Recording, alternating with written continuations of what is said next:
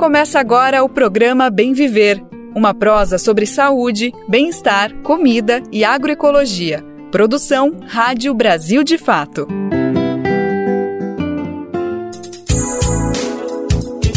Hoje é quarta-feira, dia 11 de agosto de 2023. Está no ar mais um programa Bem Viver, chegando para a alegria geral da nação. Eu sou Lucas Weber e te acompanho pela próxima uma hora, trazendo as principais notícias do Brasil e do mundo, sempre com a perspectiva popular que o Brasil de fato traz. Então, bora saber quais são os destaques do programa de hoje, que está só começando. A gente vai falar aqui no programa sobre o resgate pelo governo dos brasileiros em Israel após o ataque do Hamas. Os dois primeiros aviões chegaram em solo brasileiro nesta quarta-feira e o governo pretende resgatar 900 pessoas até o sábado. Ainda sobre esse assunto, o cientista político Marcelo Buzeto traz uma análise dos últimos acontecimentos. Ele diz que se Israel insistir na violência contra os palestinos, isso pode impulsionar a união dos países árabes contra Israel. Ainda sobre o conflito, movimentos e organizações sociais fazem ato em solidariedade ao povo palestino nesta quarta-feira aqui em São Paulo. Outro assunto aqui no Brasil, uma ação violenta da polícia deixa as indígenas de Dourados, do Mato Grosso do Sul, em situação de insegurança o governo federal elabora uma proposta e regulamentação dos trabalhos de motoristas e entregadores de aplicativos. E vamos falar também sobre uma pesquisa que mostra que gestantes do semiárido que tiveram acesso a cisternas tiveram ganho de peso nos bebês. E no programa de hoje também vamos falar de um projeto de lei aprovado no Pará, na Assembleia Legislativa do Estado, pela deputada Lívia Duarte, que garante a licença menstrual para servidoras do Estado. Antes de falar de todas essas notícias, é importante lembrar que o horário do nosso programa é sempre de segunda a sexta-feira, a partir das 11 horas da manhã, pela rádio e também nas principais plataformas de podcast, no site do Brasil de Fato, na aba Rádio e por meio das rádios parceiras. O Bem Ver é transmitido na Rádio Brasil Atual, 98,9 FM na Grande São Paulo e também pela internet na nossa rádio web no site radiobrasildefato.com.br. Mas também dá para ouvir no seu tempo, na hora que você quiser. É só acessar o site do Brasil de Fato ou buscar o programa nas principais plataformas de podcast e na rede de rádios parceiras que retransmitem Bem Viver em todo o Brasil. A lista de rádios está disponível no nosso site. Já são mais de 100 emissoras fazendo essa retransmissão e se você quiser quiser entrar nessa rede, basta se cadastrar acessando radiobrasildefato.com.br. Lá você clica em como ser uma rádio parceira que tem o caminho, o tutorial para fazer junto, para entrar junto nessa com a gente. Brasil de Fato 20 anos. Apoie e lute.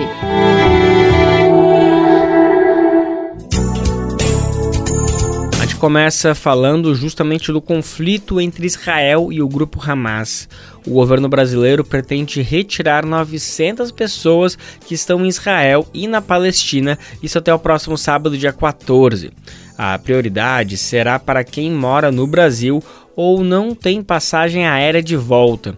A informação é do comandante da aeronáutica Marcelo Damasceno. Os dois primeiros voos com repatriados brasileiros de Israel e Palestina chegaram ao Brasil nesta quarta-feira, isso segundo a Força Aérea Brasileira. O primeiro avião chegou em Brasília na madrugada e trouxe 211 brasileiros. O segundo deve chegar à tarde. Segundo o Ministério das Relações Exteriores, cerca de 14 mil brasileiros vivem em Israel e outros 6 mil moram na Palestina, a maioria fora da área afetada pelos ataques. Pelo menos 2.200 brasileiros procuraram a Embaixada do Brasil em Tel Aviv para deixar Israel. A maioria são pessoas turistas que estão visitando apenas o país. Até o fechamento dessa edição, o Itamaraty confirmou a morte de dois brasileiros, Hanani Glaser e Bruna Valeuno ambos de 24 anos, vítimas dos ataques do Hamas na faixa de Gaza. Os brasileiros estavam numa festa que ocorria em Israel. Mais de 260 corpos foram encontrados após os ataques no local da festa. O presidente Lula reafirmou o repúdio do governo à violência na região, com a declaração, aspas, ao solidarizar-se com a família, Amigas e amigos de Hanini, o governo brasileiro reitera seu absoluto repúdio a todos os atos de violência, sobretudo contra civis, fecha aspas. A gente vai saber mais informações sobre como o governo pretende retirar esses brasileiros que estão na região de guerra agora na reportagem. O governo brasileiro pretende retirar 900 cidadãos que estão em Israel e na Palestina até sábado, com prioridade para quem mora no Brasil ou não tem passagem aérea de volta. A informação é do comandante da Aeronáutica Marcelo Damasceno. Até o momento, 1.700 brasileiros manifestaram interesse em retornar por causa do conflito entre o Hamas e Israel. A maioria é de turista. O Ministério das Relações Exteriores recomenda que aqueles que têm ou que tenham condição de adquirir passagens aéreas embarquem em voos comerciais do aeroporto Ben Gurion, que continua a operar. Vale lembrar que foram reservadas seis aeronaves para a retirada dos brasileiros. O segundo avião da FAB, também um KC-30 com capacidade para 230 passageiros, decolou na tarde dessa segunda-feira da base aérea aqui de Brasília rumo a Roma, na Itália. De lá segue para Tel Aviv, em Israel. O primeiro KC-30 partiu no domingo. Segundo o comandante Márcio Damasceno, de hoje até sábado, será um voo diário com brasileiros, sempre ao meio-dia, horário aqui de Brasília, seis horas da tarde, lá no horário de Tel Aviv. Em relação aos brasileiros que estão na faixa de Gaza, o governo prepara um plano de retirada coordenado pela Embaixada do Brasil no Egito. O escritório de representação em Ramala segue em contato, então, com esses brasileiros. O Itamaraty estima que ao menos 30 brasileiros vivem na faixa de Gaza e outros 60 em localidades na zona de conflito. Já em Israel, a embaixada brasileira já tinha reunido até o domingo informações de cerca de mil brasileiros hospedados em Tel Aviv e em Jerusalém interessados em voltar. Com informações da Agência Brasil, da Rádio Nacional em Brasília, Ana Lúcia Caldas. Israel intensificou os ataques aos palestinos. Os ataques aéreos conduzidos pelos militares israelenses sobre Gaza já atingiram mais de 5 mil prédios, destruíram completamente 790 residências e deixaram 610 mil pessoas sem água potável ou saneamento. Cerca de 187 mil pessoas estão desabrigadas e muitas estão sendo levadas para mais de 80 locais da ONU. Segundo a entidade, a região é hoje um barril de pólvora e prestes a explodir. O alerta é que o cerco imposto por Israel é proibido e pode ser considerado uma punição coletiva. Os dados estão sendo divulgados pelo Escritório de Coordenação Humanitária da ONU e tudo isso foi divulgado justamente nesta terça-feira. Segundo a Comissão Internacional Independente de Inquérito das Nações Unidas sobre o território palestino ocupado, já existem evidências claras de que os crimes de guerra foram cometidos por ambos os lados lados do conflito entre Israel e Palestina. Desde a madrugada do último sábado, quando o grupo Hamas realizou uma série de ofensivas contra Israel, mais de 120 mil palestinos tiveram que deixar suas casas na faixa de Gaza, isso de acordo com o levantamento da ONU divulgado ainda na segunda-feira. Cerca de 70 mil palestinos buscam refúgio.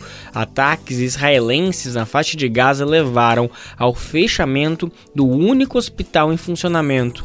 O cientista político Marcelo Buzeto falou sobre esse assunto no Central do Brasil. A gente vai conferir agora os depoimentos dele na conversa que ele teve com a apresentadora do programa, Luana Ibelli. E para analisar os últimos acontecimentos desse conflito, eu converso agora com Marcelo Buzeto, cientista político e autor do livro A Questão Palestina, Guerra Guerra Política e Relações Internacionais. Oi, Marcelo, bem-vindo aqui ao Central do Brasil. Bom, Marcelo, Israel bloqueou a chegada de água e comida na faixa de Gaza. Isso vai contra aí a Convenção de Genebra, né? Como a gente disse, é um crime de guerra. Então, eu queria saber, vale tudo com a justificativa de se defender? Como fica a população nesse território sem acesso a esses recursos tão vitais? A situação em Gaza realmente é bastante difícil.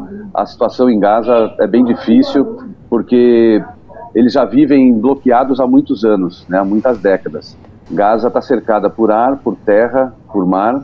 É a, o território do planeta com a maior densidade populacional. São mais de 2 milhões de palestinos que estão ali. Os palestinos que estão em Gaza eles não têm o direito de entrar e sair né, desse território. Israel tem impedido né, é, a circulação dos palestinos, os palestinos não têm o controle das suas fronteiras. Israel bombardeou e destruiu um aeroporto que existia em Gaza, que era o aeroporto Yasser Arafat, há muitos anos. Não permite que os palestinos tenham aeroporto, portanto, eles não têm como sair de lá se quiserem.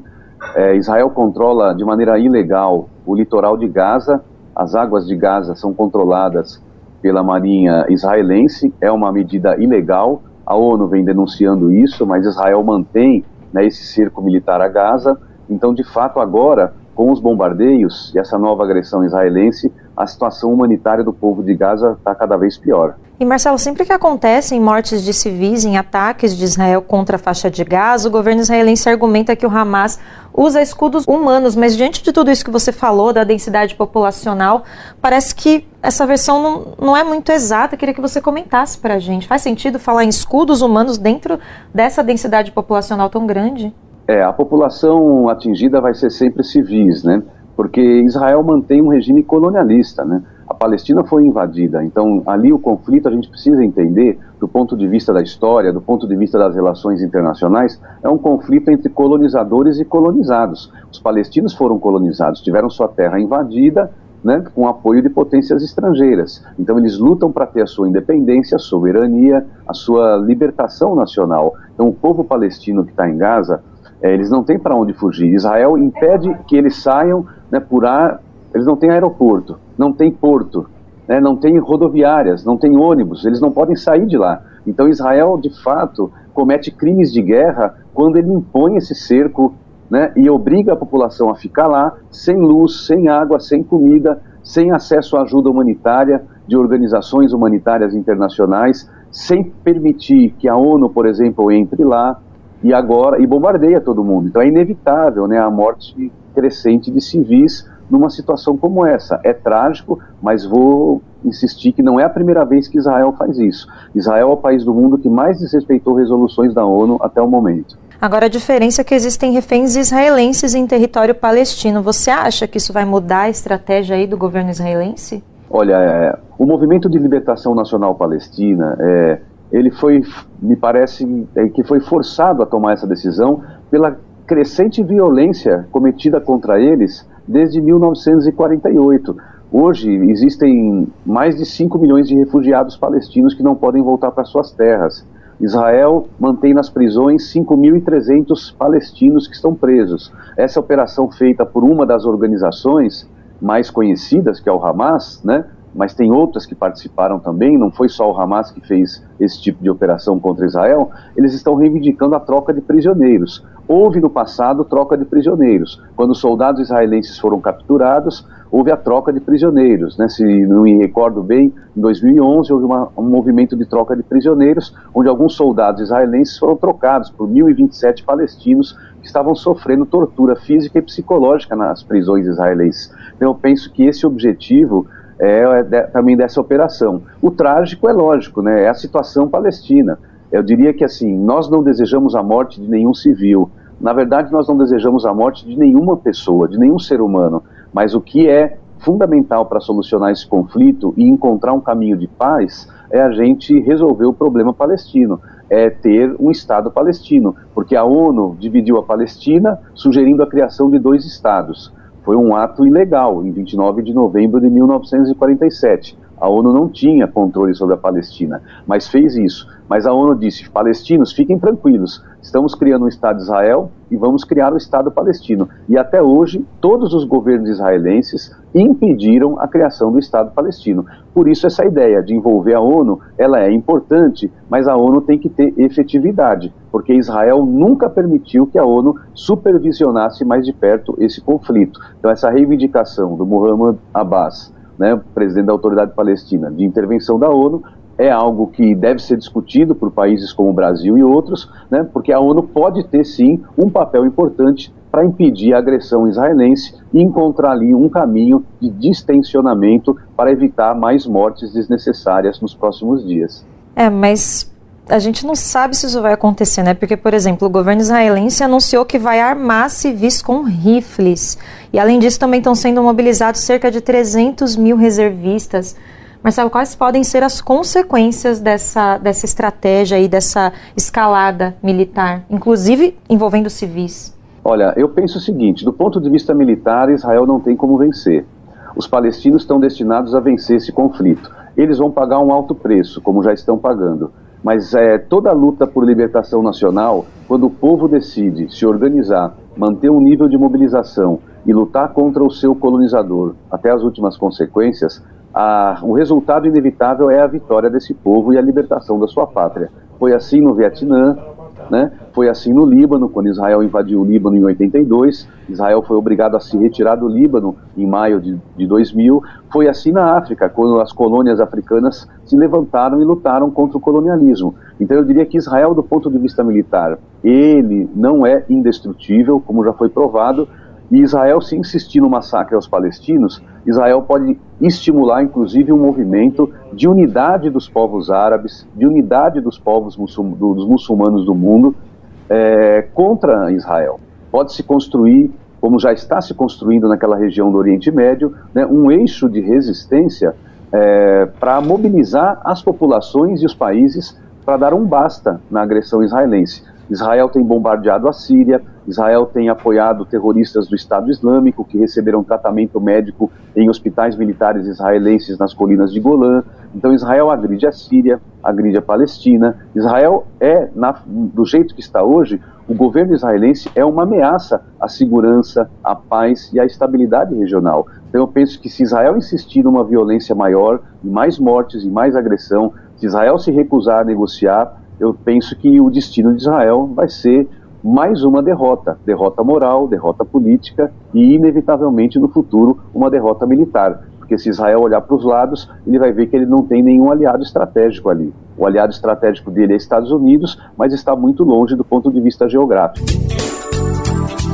Diante desse cenário dramático, movimentos populares e organizações sociais vão realizar nesta quarta-feira, às 6 horas da tarde, um ato em solidariedade ao povo palestino em São Paulo. Mais detalhes da mobilização, quem traz pra gente é Douglas Matos. Representantes de movimentos populares, organizações, representações diplomáticas, frentes e sindicatos realizam nesta quarta-feira, dia 11, um ato em solidariedade ao povo palestino no galpão da Alameda Eduardo Prado, na região central da capital paulista. A mobilização, que terá início às 18 horas, é uma resposta à ofensiva israelense que já fez com que mais de 120 mil palestinos tivessem de deixar suas casas em Gaza desde o último sábado. Além de propor uma análise de conjuntura do conflito em andamento no Oriente Médio, de forma a trazer uma compreensão coletiva, o encontro pretende ser um espaço para a construção de um calendário de atividades em defesa da Palestina. Estão previstas falas das representações de movimentos populares, partidos e consulados, além de integrantes do BDS, Movimento Boicote, Desenvolvimento e Sanções, que pede o fim da ocupação israelense nos territórios palestinos.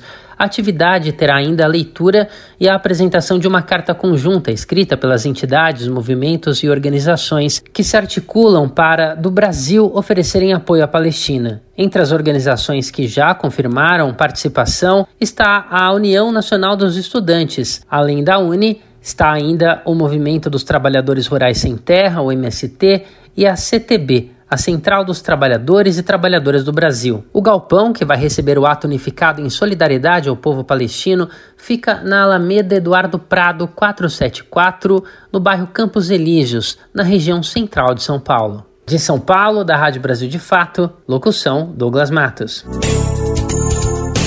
Quer entender o conflito? A gente está fazendo uma cobertura completa no nosso site e também dá para acessar nossas redes sociais, que enfim, a gente está tentando é, traduzir tudo o que está acontecendo. É uma questão complexa que existe pelo menos 100 anos de história para a gente entender por que, que as coisas chegaram até aqui, mas é fundamental que todo mundo pare para pensar um pouquinho e entenda minimamente a complexidade desse conflito que envolve milhares de vítimas, pessoas que não têm nada a ver com essa guerra e têm o direito de seguir a vida do jeito que quer. Agora voltando para o Brasil, na segunda-feira foi lançada a plataforma de renegociação de dívidas do Desenrola Brasil. Esse programa do governo federal vai permitir que pessoas que estiverem inadimplentes tenham acesso à quitação de débitos atrasados de até 20 mil reais. Eu vou te contar agora um pouquinho dos detalhes de como funciona esse programa, essa nova etapa do programa. Vamos conferir agora na reportagem. O governo federal abre nesta segunda-feira, dia 9, a plataforma online para renegociações de dívida do Desenrola Brasil. O programa busca renegociar débitos de até 20 mil reais. A intenção do governo é beneficiar até 32 milhões de pessoas que estão com o nome sujo. O acesso à plataforma de renegociação do Desenrola será feito online por meio do portal de serviços digitais do governo federal, o gov.br. Quem ainda não é cadastrado no portal federal terá de fazer o cadastro para renegociar seus débitos. A renegociação também estará disponível para quem tem cadastro ouro ou prata no gov.br. O cadastro inicial é o bronze. Por isso, interessados no desenrola terão de seguir alguns passos informados no próprio gov.br para subir de nível no portal. Dentro do portal do Desenrola estarão listadas as dívidas passíveis de renegociação. Ao todo, 924 empresas cadastradas, 163 bilhões de reais em débitos de seus clientes estão no programa. As dívidas são de até 20 mil reais e são pendentes desde o fim de 2022. O governo realizou um leilão para que empresas oferecessem descontos sobre esses débitos visando uma renegociação. Participam do leilão 654 empresas, as quais tinham 150 bilhões de reais a receber. Com o desconto oferecido por elas, o total baixou para 25 bilhões de reais, ou seja, um desconto médio de 83%. Saiba mais na versão online dessa matéria no site brasildefato.com.br. De São Paulo, da Rádio Brasil de Fato, com informações da redação, locução Lucas Weber. Como a gente vem alertando aqui no programa, estão ocorrendo golpes na internet com as pessoas que estão tentando buscar o programa. Tem que ficar bem atento porque a negociação só pode ser feita único e exclusivamente pelo site do governo federal. A gente vai saber mais como não cair nesses golpes, nesses falsos credores para quitação de débitos. Quem conta pra gente é Inara Chagas. Começou na segunda-feira, dia 9, mais uma etapa do Programa Federal de Renegociação de Dívidas Desenrola Brasil com ela, voltaram a aparecer relatos de pessoas abordadas por supostos credores oferecendo descontos em débitos. Cuidado, isso pode ser um golpe. Mensagens enviadas por celular, redes sociais e e-mails podem direcionar interessados em renegociar suas dívidas para sites falsos. Outra situação indesejada é levar a instalação de vírus em equipamentos eletrônicos. O governo já esclareceu que a renegociação de dívidas nesta etapa do desenrola acontecerá somente pela plataforma do programa www.desenrola.gov.br. Para acessar a plataforma, será necessário ter um cadastro no site de serviços digitais do governo, gov.br. O ministro da Fazenda, Fernando Haddad, alerta que é possível que empresas entrem em contato com devedores avisando da possibilidade de renegociação. Ao receber um contato como esse, o recomendado é buscar o endereço correto do programa e verificar a situação de forma segura. Nesta etapa, o Desenrola vai renegociar dívidas de até 20 mil reais contraídas até o final de 2022. O governo realizou um leilão para que empresas oferecessem descontos sobre esses débitos visando uma renegociação. Participaram do leilão 654 empresas, as quais tinham 151 bilhões de reais a receber. Com o desconto oferecido por elas, o total baixou para 25 bilhões de reais, ou seja, um desconto médio de 83%. De São Paulo, da Rádio Brasil de Fato, com informações da redação. Locução: Inara Chagas. Uma ação violenta da Polícia Federal deixou indígenas Guarani Kaiowá, no município de Dourados, no Mato Grosso do Sul, em situação de insegurança. Sem a presença da FUNAI, a polícia jogou bombas e tiros com bala de borracha contra os indígenas e apreensão de celulares na última sexta-feira. A comunidade está vivendo uma série de ataques e ameaças. Um grupo armado atacou há dois meses as famílias que tiveram casas incendiadas e plantações destruídas. A área ainda aguarda regularização fundiária. A reserva tem uma área de mais de 2 mil hectares, tamanho segundo o Conselho Indigenista Missionário, insuficiente para abrigar a população indígena local, que ultrapassa 13 mil pessoas. Grupos indígenas monitoram acampamentos próximos à reserva como forma de reivindicar a terra. A gente vai saber mais detalhes agora na reportagem de Gabriela Moncal. Quem traz para a gente os detalhes é Douglas Matos. Indígenas do povo Guarani e Kaiowá do território Avaeté, em Dourados, no Mato Grosso do Sul, vivem um cenário de medo e insegurança após uma operação da Polícia Federal. As bombas e balas de borracha disparadas pelos policiais se somam às ameaças cotidianas relatadas pelas famílias que vivem no local. A operação, ocorrida na última sexta-feira, foi batizada com o nome indígena Pi Aguapi, que significa, segundo a PF, pacificação. A ofensiva perfurou paredes, revistou casas, obrigou crianças a saírem às pressas de suas moradias tossindo com gás lacrimogênio, apreendeu celulares de lideranças e feriu a mão de Cunha Poti, uma rezadora de 74 anos. A reportagem teve dificuldade de contatar as lideranças indígenas de Havaeté porque elas tiveram celulares levados pela Polícia Federal. Em nota, a PF afirmou que a justificativa da ação, que não contou com a presença obrigatória da FUNAI, a Fundação Nacional dos Povos Indígenas, foi o cumprimento de mandados de busca e apreensão para verificar a presença de armas de fogo sob posse dos indígenas. O território Havaetê é reivindicado como tradicional pelos indígenas que vêm reocupando a área progressivamente ao longo dos últimos anos, em especial desde outubro de 2018. O avanço territorial mais recente foi em setembro. A área, cercada por produções alternadas de monocultura de soja e milho, está sobreposta à fazenda Boa União, do empresário e sojicultor Alan Christian Kruger. A comunidade de Havaetê é uma das que beiram a populosa reserva indígena de Dourados. As áreas no entorno, muitas tomadas por fazendas, foram apontadas como parte da terra indígena Dourados Pégua, que, segundo um termo de ajustamento de condutas firmado em 2007 entre o Ministério Público Federal e a FUNAI, deveria ser identificada e delimitada até 2010, o que ainda não aconteceu. Com o processo demarcatório paralisado, o povo Guarani Kaiowá vem retomando os territórios de forma autônoma. Segundo o CIMI, o Conselho Missionário Indigenista, as comunidades Avaeté 1 e 2 são duas entre as 13 surgidas como reação ao confinamento na reserva.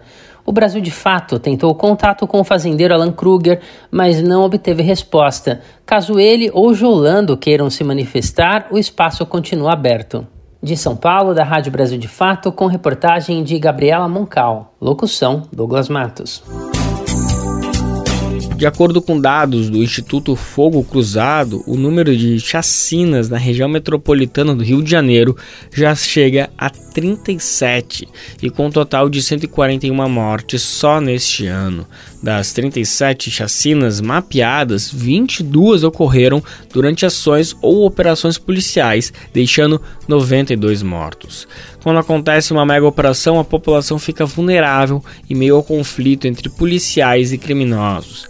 Nesta segunda-feira, a ação das polícias civil e militar no Complexo da Maré Vila Cruzeiro e Cidade de Deus, que ocorreram nessa segunda, deixaram mais de 20 mil estudantes sem ir para a escola. A gente vai saber mais informações sobre essa mega operação no Rio de Janeiro dessa semana. Quem traz para a gente é Douglas Matos. As polícias civil e militar do Rio de Janeiro deflagraram uma mega operação no Complexo da Maré e na Vila Cruzeiro, as duas localizadas na zona norte do Rio de Janeiro, e na Cidade de Deus, na zona oeste. A ação mobilizou mais de mil policiais, quatro aeronaves e dez blindados da polícia. De acordo com o governo do estado, as forças de segurança estão usando um alto investimento em tecnologia, como drones com câmeras que fazem o mapeamento de áreas em 3D e uma câmera com zoom de longo alcance, acompanhadas em tempo real no CICC, que é o Centro Integrado de Comando e Controle para o Combate ao Crime.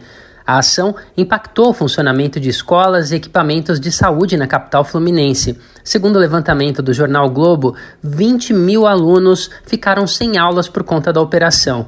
A Secretaria Municipal de Educação informou que no Complexo da Maré são 41 unidades sem funcionar e mais de 13.800 alunos afetados. Já na Vila Cruzeiro, 16 escolas, onde estudam mais de 4.700 alunos, fecharam as portas. Já com relação aos equipamentos de saúde, segundo o portal Voz das Comunidades, na região do Complexo da Maré, as clínicas da família Jeremias Moraes da Silva, Augusto Boal, Adib Jatene e Diniz Batista dos Santos e o Centro Municipal de Saúde Vila do João acionaram um protocolo de segurança mais seguro e, para proteger os profissionais e usuários, suspenderam o funcionamento nesta segunda-feira. Em entrevista, o secretário estadual de Polícia Civil Fluminense, José Renato Torres, informou que a operação desta segunda buscou cumprir 100 mandados de prisão. As comunidades são controladas pelo Comando Vermelho, facção criminosa que tem como integrantes, segundo a polícia, envolvidos na morte dos três médicos na semana passada, na Barra da Tijuca. Dois helicópteros da polícia foram atingidos e tiveram de pousar para verificar possíveis danos durante a incursão. No início da tarde desta segunda-feira, o Brasil de Fato procurou a Polícia Militar para mais informações sobre a operação simultânea nas três comunidades, mas a equipe não obteve resposta até o fechamento da reportagem.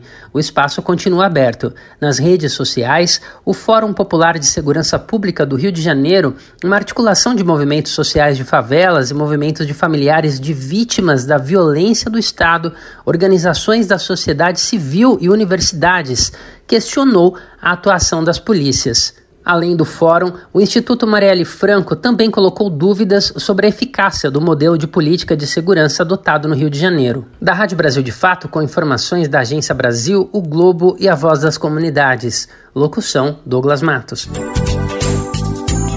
O Instituto Brasileiro de Geografia e Estatística, o IBGE, realizou na semana passada o primeiro encontro nacional de produção, análise e disseminação de informações sobre as favelas e comunidades urbanas do Brasil, isso em Brasília. Além do governo, estiveram presentes representantes de comunidades e organizações da sociedade civil. No evento IBGE deu um grande passo em direção à reconstrução da economia de políticas das cidades. O instituto fez a revisão da nomenclatura e do conceito do termo aglomerado subnormal. O urbanista Raquel Ronick comentarista da Rádio USP, fala um pouquinho sobre essa mudança, sobre o abandono do termo historicamente consolidado para se referir a territórios populares. Vamos ouvir a análise dele. Cidade para Todos, por Raquel Ronick. Professora Raquel Ronick, nos conte os detalhes deste encontro que aconteceu no IBGE na semana passada. Foi uma mudança significativa de como as cidades são pensadas, né? Pois é, na semana passada aconteceu um verdadeiro momento histórico do IBGE.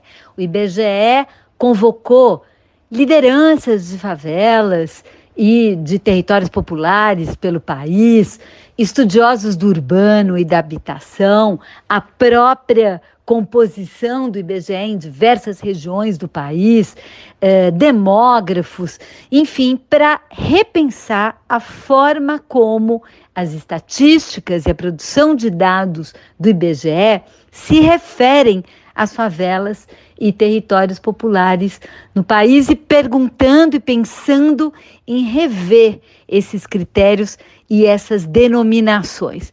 Não sei se todos aqui sabem, mas Historicamente, o IBGE chama as favelas e os territórios populares de aglomerados subnormais. Isso significa muito claramente uma estigmatização das formas de organização dos territórios populares do país e, sobretudo, uma estigmatização que aponta basicamente para o aspecto da inadequação, então vamos falar informal, inadequado, carente, muito mais do que sobre os elementos presentes na própria organização desse espaço. Então, esse encontro em Brasília foi muito interessante porque ele abre a possibilidade de repensar completamente a forma como isso é feito pelo IBGE.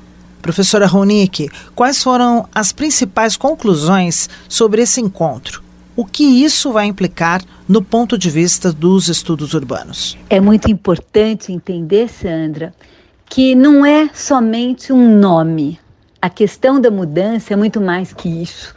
Na economia política das cidades, na forma como as cidades se organizam, você definir esse lugar, que são os espaços autoproduzidos pelos próprios moradores, os espaços que acabaram significando formas de construção de cidade negociadas permanentemente com o Estado, com a legislação, com as normas urbanísticas, é um dos fundamentos da economia política das cidades e do lugar político que esses sujeitos que ali habitam ocupam na cidade.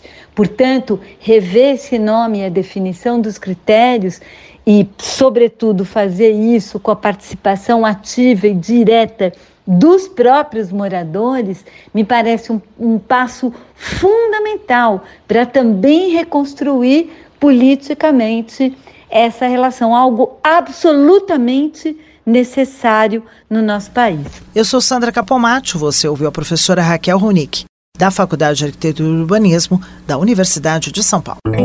Cidade para Todos, por Raquel Ronick. A instalação de cisternas na região do semiárido brasileiro tem gerado impactos positivos em bebês recém-nascidos, é o que aponta o um estudo recentemente publicado pela Fundação Getúlio Vargas. As cisternas são equipamentos que armazenam água da chuva, uma alternativa importante para quem vive em regiões rurais, principalmente nos estados nordestinos que enfrentam longos períodos de seca. Essa importante iniciativa foi retomada em julho pelo governo federal por meio do Ministério do Desenvolvimento e Assistência Social, Família e Combate à Fome, que anunciou a volta do programa das cisternas, voltado justamente para famílias rurais do semiárido e da Amazônia. O programa que ficou paralisado na gestão de Jair Bolsonaro, segundo o governo federal, agora vão ser investidos 562 milhões de reais só neste ano, beneficiando cerca de 60 mil famílias. E a construção de cisternas vai ajudar gestantes e as futuras gerações. A pesquisa mostrou que as gestantes que tiveram acesso a uma cisterna tiveram o bebê com mais peso, mais adequado, com as condições necessárias para arrancar, começar a vida, né? Vamos saber mais informações? Quem conta pra gente é a repórter Beatriz Pessinato. Cisternas instaladas na região do semiárido brasileiro provocam impactos positivos na saúde de bebês recém-nascidos, segundo uma pesquisa realizada pela Escola de Economia da Fundação Getúlio Vargas. O estudo analisou o programa Cisternas, uma iniciativa do governo federal que busca promover o acesso de populações carentes à água para consumo próprio e produção agropecuária. Flávia Mori, professora da Escola de Artes, Ciências e Humanidades da USP, explica os objetivos do programa para a sociedade na qual foi implementado. O programa de cisternas é um programa baseado na captação e no armazenamento de água de chuva para uso nos períodos de estiagem no semiárido, principalmente da região nordeste do Brasil, e que vai defender a abordagem da convivência com o semiárido em lugar da abordagem de combate à seca. A abordagem de combate à seca, ela vai ser baseada numa visão de que a gente tem que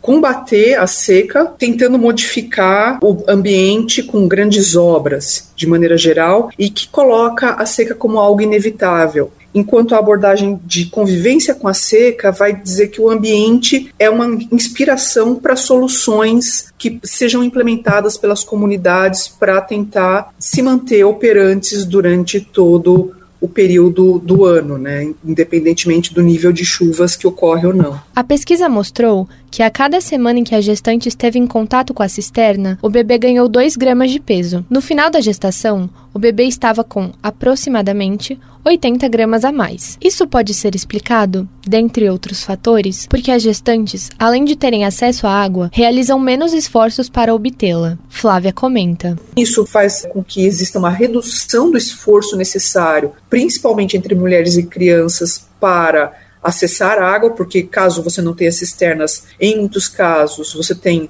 o homem que vai trabalhar e as mulheres e crianças que ficam responsáveis pelo domicílio passam a ser responsáveis também por obter a água, muitas vezes a distâncias enormes em relação ao domicílio, o que faz com que essas mulheres e crianças tenham que percorrer distâncias enormes para conseguir essa água, e isso faz com que essa população já frágil por conta do, da falta de acesso à água potável fique ainda mais frágil porque está gastando uma energia enorme para obter um recurso que deveria estar plenamente disponível o tempo todo para a comunidade como um direito social. A falta de acesso à água prejudica não só gestantes e bebês, como toda a comunidade inserida nesse cenário. Dirce Marchione, professora da Faculdade de Saúde Pública da USP, relembra a importância desse direito, que ainda é restrito no Brasil.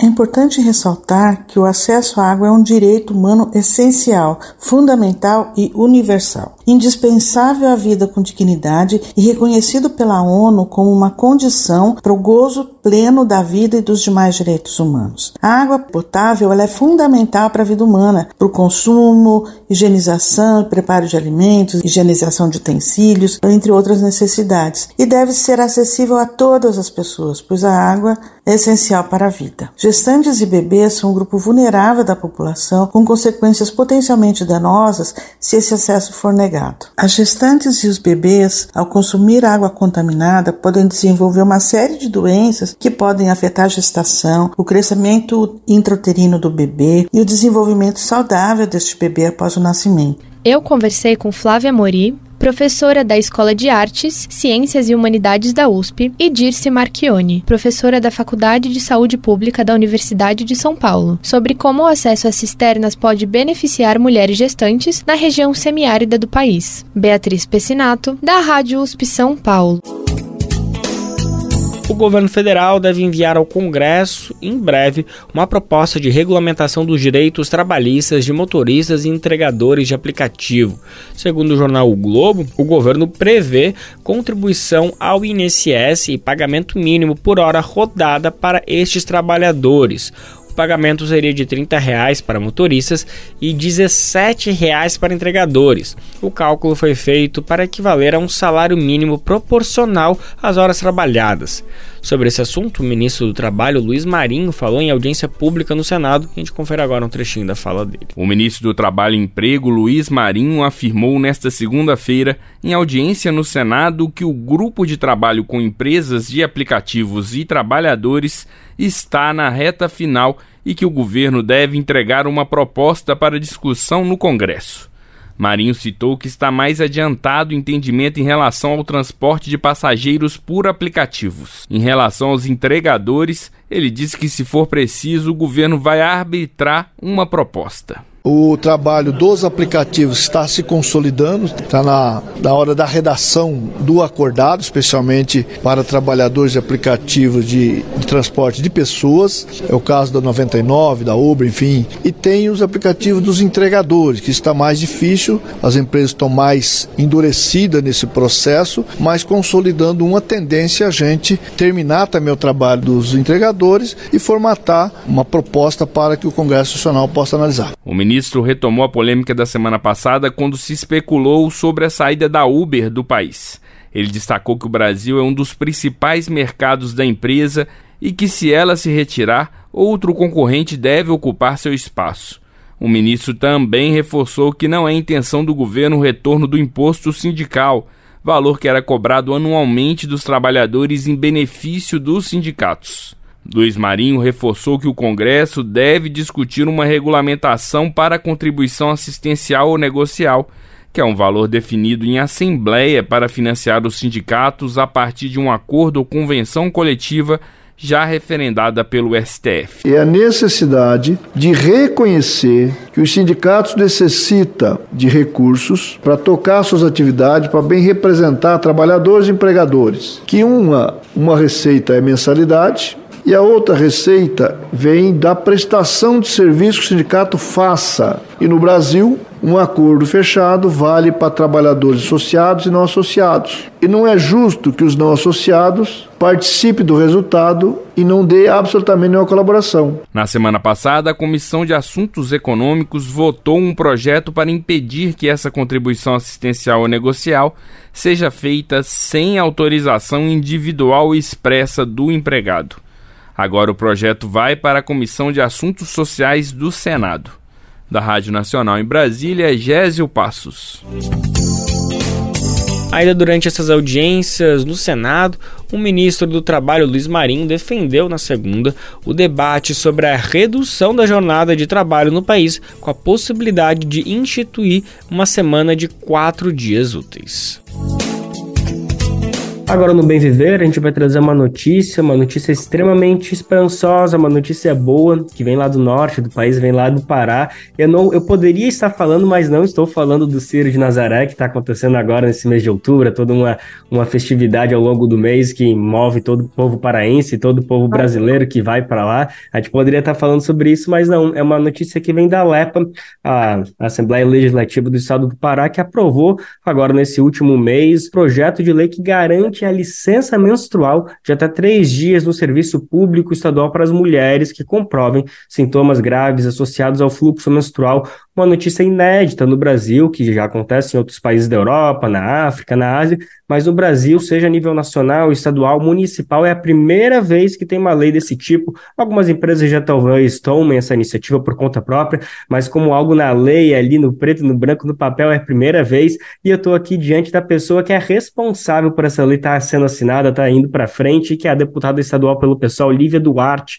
Gente vai falar sobre isso, mas antes eu queria te cumprimentar, deputada. Obrigado mais uma vez pela tua disponibilidade disponibilidade. Vai ser ótimo falar contigo ainda mais sobre uma notícia tão boa, tão esperançosa que a gente espere que ecoe pelo Brasil e comece a virar lei, não só aí no Pará, mas quem sabe uma lei nacional, né, deputada? Lucas, super boa tarde. Também abraçar toda a galera do Brasil de fato, todo mundo que está nos ouvindo, nos assistindo, que está com esperança de que a gente consiga mudar o sistema patriarcal que hoje vigora na nossa sociedade com essas pequenas fissuras também. A lei também é uma forma da gente fissurar e a gente realmente espera que não só essa lei, mas outras, outras leis e outras garantias do Estado consigam nos dar um dia plenitude de vida para a gente conseguir trabalhar, viver em igualdade. As mulheres e as pessoas que menstruam merecem. Que ótimo, que ótimo, deputada. Tu trouxe essa palavra das fissuras, eu quero trazer essa palavrinha aí ao longo da nossa conversa, mas antes de falar dessas e outras fissuras que podem vir a, a, em consequência dessa primeira fissura, digamos assim, que você provocou aí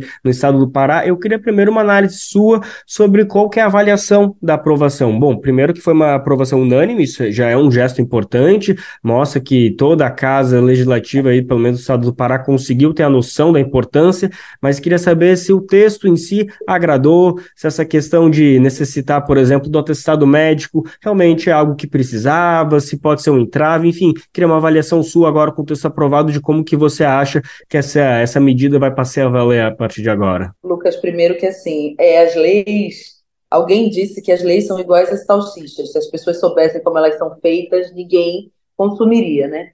Uma lei, desde que a gente propõe até que ela seja votada, ela exige não só uma qualificação do texto e do, daquilo que você acha legalmente que pode passar ou não, por inconstitucional ou não, mas de uma negociação extensa e exaustiva nas comissões, é, com os líderes de bancada, com as pessoas mais conservadoras, com diferentes visões ideológicas do mundo, como é o parlamento, é, até que você chegue a um gol como esse é, por unanimidade. Então demora bastante. O texto em si, ele, nós tentamos fazê-lo de maneira mais tranquila possível, inclusive porque a lei prevê este direito às servidoras públicas do Estado, já que nós temos medo e nós não temos como fiscalizar a contratação em vias privadas. Então, ainda há um receio muito forte, por exemplo, é proibido que se pergunte numa entrevista de emprego se uma mulher tem filhos ou não antes de contratar. Mas é perguntado, nós não temos como fiscalizar isso. Então, nós ficamos temerosas, nós, eu e as nossas advogadas, de que se a gente abrisse a lei sem distinção, talvez fosse um entrave para a contratação de mulheres, como foi inclusive uma fala do ex-presidente Jair Bolsonaro, de que as mulheres precisam ser contratadas com menos grana, de que as mulheres precisam ser menos contratadas e tal. É, então, nós fomos temerosas e apontamos para o serviço público, que é um serviço que é, em tese, você tem mais estabilidade. Então, nós fizemos tudo pensadinho, tudo costuradinho. O que trouxe muita exaustão na nossa negociação foi que nós abrimos a lei para mulheres e pessoas que menstruam. O e pessoas que menstruam foi um processo quase ensandecedor de negociação com as bancadas mais à direita é, do, da, da, da Lepa. Né? As de extrema direita é, não estavam presentes, mas a de direita a gente teve que negociar bastante no sentido de garantir essa pauta, né? no sentido de garantir que fosse é, levada à votação. Nós ainda estamos aqui em plenário, então tem um telefone tocando e tal, mas eu saí aqui rapidamente para a gente pudesse falar. E as pessoas que menstruam foram muito questionadas no nosso texto. Ah, mas não são só as mulheres, né? A gente teve que fazer um mapa, um desenho e dizer, ó, pessoas, homens trans também menstruam, por exemplo. Né? Pessoas não binárias também menstruam. Então, é a lei que abrange a todas as mulheres e pessoas que menstruam. Foi bastante exaustivo. Quase um momento de professora, que tu teve que agarrar a mão Quase ali. Quase um momento de, assim, mais tipo uma mãe, né? Uma mãe. Olha, coleguinha, é assim, Vamos aprender um pouquinho, mas é isso. É, trouxe essa pergunta justamente para te ouvir um pouquinho já dessa, desse calor, dessa, desse diálogo que, enfim, a democracia pressupõe um diálogo e a gente tem que louvar isso, agradecer, mas desde que esse diálogo consiga nos faz, fazer com que avançamos, né? Que a gente consiga aprovar leis como essa, que tragam termos importantes como esse, pessoas que menstruam, que, enfim, aí a gente consegue, por meio desse diálogo, justamente avançar, que é o caminho. É, Lívia já trouxe algumas respostas que eu ia trazer, justamente sobre essas questões, por exemplo, pessoas que menstruam, sobre a questão também que é uma lei que fala sobre as servidoras, servidores, né? Mas enfim, sobre o serviço público, eu já queria entender um pouquinho se vocês pretendem que esse projeto de alguma maneira consiga avançar para o serviço privado, mas mais do que isso, é, quanto que você imagina que pode ser um impulsionador para que uma lei que está lá paradinha na Câmara Federal, lá em Brasília, de repente, que trata desses mesmos termos, será que esse projeto aí que vocês conseguiram aprovar, ele pode ser um impulsionador, pode ser uma garantia de que essa lei que já existe, mas que está lá parada, esperando ser votada, será que ela vai conseguir para frente agora que temos esse, essa prova de que sim, é possível aprovar esse tipo de medida no Brasil? É, a gente espera aguarda e as mulheres que não são servidoras públicas, as pessoas que menstruam, que não são servidores públicos, contem conosco. O nosso próximo passo é propor para a iniciativa privada. Propor para a iniciativa privada, e nós não propusemos conjuntamente, porque a gente está estudando medidas de fiscalizar, medidas de que as mulheres não sejam, é, de que isso não seja uma arma contra as mulheres, de que não se transforme em algo para que se aprofunde a misoginia no Brasil, para que não se transforme em algo que aprofunde a transfobia no Brasil, que é algo tão avassalador. Então, para garantir direitos, a gente teve que estudar um pouquinho mais, ainda estamos debruçadas, mas a nossa ideia de próximo passo é propor para a iniciativa privada. É, até porque, é, Lucas, a dignidade menstrual ela é um atravessador social. Né? Nós sabemos que quem pode paga pela sua dignidade menstrual. Quem pode, paga, por exemplo, é, o seu atestado. Ele já vale. Se você tem um mioma, você vai para Brasília, consulta com o melhor médico, que custa não sei quanto, que a passagem aérea custa não sei quanto, e você tem um atestado. Você consegue que isso, você consegue não ser demitida do seu emprego, tá?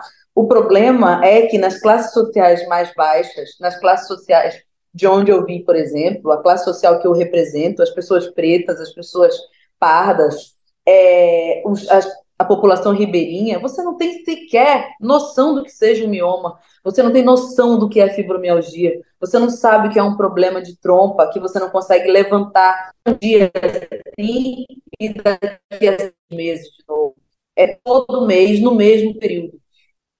É um passo importante também para desinvisibilizar, para que o poder público saiba que as mulheres existem, que as pessoas trans existem e que a nossa condição como mulheres precisa ser respeitada. Deputada, um outro projeto que me parece complementar, que você também está apresentando essa semana, é um projeto de lei que dá abono de faltas para alunas da rede pública estadual que sofreram algum sintoma grave também em relação ao ciclo menstrual. Fala um pouquinho mais desse projeto, quais são as expectativas, se tu acha que ele também vai conseguir ir no bojo desse primeiro ser aprovado, ou talvez tenha mais alguns obstáculos. É, esse projeto, ele, como eu te falei, é uma das medidas de complementação do primeiro projeto, né? Nós é, temos os dados que são é, aproveitados, que são dados pela Unicef, de que uma a cada quatro mulheres, uma a cada quatro mulheres, param de frequentar as aulas no seu período menstrual. Então, por causa de pobreza menstrual, então as mulheres não têm absorvente, as mulheres não têm saneamento básico para se lavar nesse período, mas também há as mulheres que sofrem com sintomas graves nesse período e que todos os meses faltam ao trabalho ou faltam às aulas. E nós gostaríamos que isso contasse como abono de falta, né? A pessoa não pode ficar levando falta é, também em apresentados, obviamente, é, as comprovações médicas. Então, a gente, de maneira alguma, está é, propondo que da sua cabeça você diz que você tem um problema grave é, médico, mas em comprovado que também se faça a reparação. E achamos que isso é o que dá conta é, de iniciar um processo de equidade social das mulheres e das pessoas que menstruam nos espaços de trabalho nos espaços de estudo. Tem mais uma questão que eu queria trazer aqui para nossa conversa. Não diz respeito diretamente, não tem a ver exatamente com o projeto de lei em questão que a gente está debatendo aqui em relação a esse direito da licença menstrual, mas eu acho que a gente pode trazer um paralelo que é importante para esse momento. A gente acabou de passar pelo dia 28 de setembro, que, bom, é o dia latino-americano de luta pela descriminalização do aborto em todos esses países aqui da Latinoamérica e também do Caribe, e é uma pauta que como eu disse, não se relaciona diretamente a essa questão da licença menstrual, mas ela tem a ver nessa questão do direito da mulher, do direito do corpo da mulher, da mulher ter direito de tomar suas decisões sobre o que está sentindo, sobre o que, que é importante para sua própria saúde. São temas que, por mais que alguns movimentos tentam colocar como questões ideológicas, questões de gênero, questões que precisam ser debatidas à luz da religião, na verdade são questões que tratam de saúde, né? De saúde pública. Então eu trago essa questão mais para saber se, na sua opinião, deputada, talvez por meio dessa questão da licença menstrual, a gente consiga avançar na, nesses debates sobre a legalização do aborto, sobre a descriminalização do aborto Me refiro aqui ao Brasil, claro que trouxe essa data que é internacional, é latino-americana, mas focando aqui na nossa questão do Brasil, você acha que é um caminho? Você acha que por aí as coisas podem se relacionar? É, eu não acho que são pautas que se ligam diretamente. Inclusive porque, como eu disse, não são só as mulheres, as pessoas que menstruam também integram a lei. Não acho que se ligam diretamente, mas eu, pessoalmente, sou signatária, sou defensora de que nem presas e nem mortas. Todas as mulheres precisam, devem conhecer o seu corpo e devem ter o direito a escolher a maternidade. Então, do meu caso, Lucas, é, do meu lugar, eu quero te dizer que dou toda a luta necessária e possível para que todas as mulheres tenham dignidade de escolher ou não a maternidade e que eu sou defensora voraz do direito do aborto e do aborto tratado como uma pauta de saúde pública e o que eu puder, o meu mandato pudermos fazer para que isso seja também desvisibilizado, nós vamos fazer. Tá ótimo, então, deputada Lívia Duarte, do pessoal do Pará, muito obrigado pela sua participação, foi ótimo ter esse papo contigo e parabenizo por toda essa mobilização e esse avanço tão importante que você e todo o partido conquistou aí no estado do Pará. Tá bom, querido. Tá. Obrigada demais. Um abraço imenso. Maravilha, então a gente acabou de conversar com a deputada estadual pelo PSOL no Pará, Lívia Duarte, ela é responsável pelo projeto de lei que garante a licença menstrual em três dias no serviço público, isso para as mulheres que comprovem sintomas graves associados ao fluxo menstrual. É um projeto de lei que foi aprovado lá no estado do Pará, ainda precisa da sanção do governador Helder Barbalho, mas de qualquer forma já é um exemplo para que essa lei possa ser tratada a âmbito nacional. Aqui no Congresso Nacional, a gente tem um projeto de lei que trata do mesmo tema, mas que está parado lá na Câmara dos Deputados. De repente, os deputados aí, os parlamentares de Brasília podem se inspirar no que acabou de acontecer lá no norte do país, no Pará, em outros países do mundo também, Espanha, Japão, são outros países que também levam essa questão da licença menstrual para a legislação, dando esse direito, essa garantia para as mulheres e também para todas as pessoas que menstruam. Ainda é cedo, amor, mal começaste a conhecer a vida já anuncias a hora de partida, sem saber mesmo o rumo irás tomar. E assim a gente termina mais um programa Bem Viver, lembrando desse compositor e um dos maiores sambistas da música popular brasileira, que era Cartola. Esse carioca que nasceu justamente no 11 de outubro. Muito obrigado pela sua companhia. A gente se fala e se ouve de novo amanhã a partir das 11 horas da manhã. Lembrando que o nosso programa vai ao ar na Rádio Brasil Atual 98,9 FM na Grande São Paulo ou no site rádio brasildefato.com.br. O programa vai ao ar em diversas rádios pelo país e uma lista completa de emissoras que retransmitem o Bem Viver você encontra no nosso site, na matéria de divulgação diária do programa.